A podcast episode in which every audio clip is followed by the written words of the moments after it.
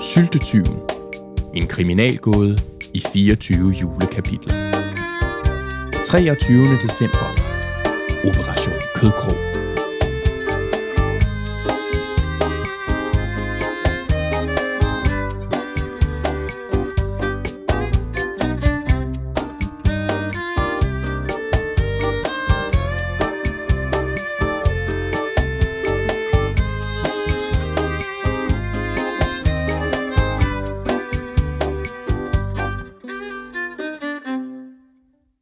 Det er den 23. december.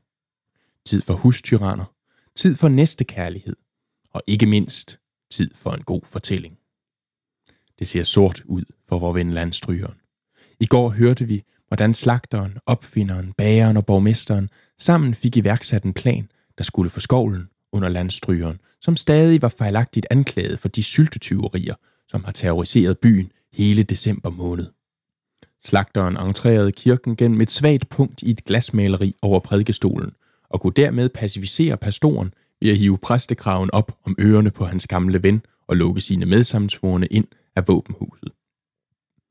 Landstrygeren var omringet og kravlede i desperation op i ovlet. Besat af blodrus stak den despotiske borgmester ild på det gamle instrument, og den unge mand havde ingen anden udvej end at springe og lade sig fange hvis ikke han ville opsluges af flammerne. Landstrygeren blev spærret inde i slagterbutikken, mens kamphanerne tog på værtshus. Her blev fronterne for alvor trukket op. Katrine tyede til drastiske midler og smed sine gæster ud, før klokken var syv. Det er altså de hårde metoder, der bliver rullet frem i konflikten nu. Dagens tekst begynder på det dinglende egen tidligt om morgenen til den årlige traditionsrige 23. december skænk. Det var tidligt, bemærker Katrine spidst. Vi skal jo have en at styrke os på, inden det går løs. Skam jer. En dag vil du takke os. Åh, fri mig.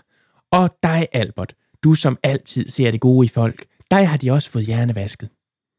Som, som jeg altid siger. En må jo, må jo gøre sin borgerpligt. I slagterbutikken, hen over stråbukken, ligger den stakkels landstryger stadig urokkeligt festnet. Han har ikke lukket et øje og gruer for, hvad han skal udsættes for her på lille juleaftensdag. Sveden pipler af ham, og han kan se rundt i det mørke lokale og ane, at de skrækkelige torturinstrumenter, der omringer ham, kaster skygger på væggen. Skygger, der glider over i hans tanker og bliver til mareridtsagtige skyggebilleder, der sender gysende jag langs rygsøjlen på den unge mand. Lyset i vinduet afslører, at det efterhånden er blevet formiddag, og landstrygeren gætter, at han snart får selskab af den allermest viderstykkelige slags. Og ganske rigtigt, han hører stemmer. De nærmer sig. Døren går op. Jeg håber for din egen skyld, at du har tænkt over ordlyden på din tilståelse, for ellers har du en strapasserende dag foran dig. Jeg starter hølseplukkeren. Bageren tør en tårer af kinden og synker en klump. Uh, jeg, jeg smelter sukker. Godt arbejde, simple undersåtter.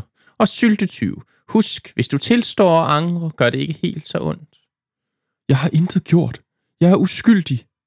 Du havde et valg. Nu får du med krabasken. Har du nogensinde set sådan en her før? Fy for pokker. Vi skåner jer for skrækkelighederne og bevæger os i stedet over til kirken, hvor pastoren har brugt hele natten på med møje og kny at mufle sig fri af præstekravens jerngreb. Han kan ånde frit, men alligevel ikke. For første gang i Ingolf Gottliebs lange liv kan han slet ikke mærke julens ånd den 23. december. I stedet for kirken, der i en menneskealder har været pastorens andet hjem, ligger der en bunke støv, aske og murbrokker. Er ude af mit gode skin. Min kirke, min ven, min tro. Hvad skal vi med jul, med Herre Kristi fødsel, hvis ikke vi fører den næste kærlighed, han kom med til dørs? I morgen skulle jeg have stået her og bredet om julens budskab. Hvad kan jeg sige? Hvordan kan jeg se dem i øjnene? De vil jo ikke forstå. Hvordan taler man uden et fælles sprog? De siger, tro flytter bjerge. Og jeg sagde det som en selv engang. Hvordan tror man i en nedbrændt kirke?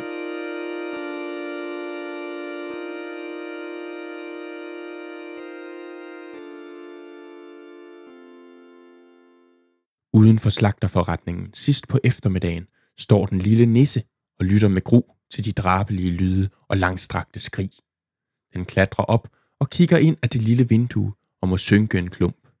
Den piler afsted til stallen for at tale med Gabriel og Tut, Shetlandsponyerne. Åh, Kamir, jeg har jokket i pebermakralen. Staklen, I vil ikke tro, hvad de gør ved ham. De plejer ellers at være æderflinke. Det æder synd for ham. Og det er min skyld det hele. Ja, du har. Men det er jul, og den, der angrer, vil blive tilgivet. Men hvad skal jeg gøre? Jeg vil gøre det hele godt igen. Det var jo ikke meningen, det skulle ende sådan.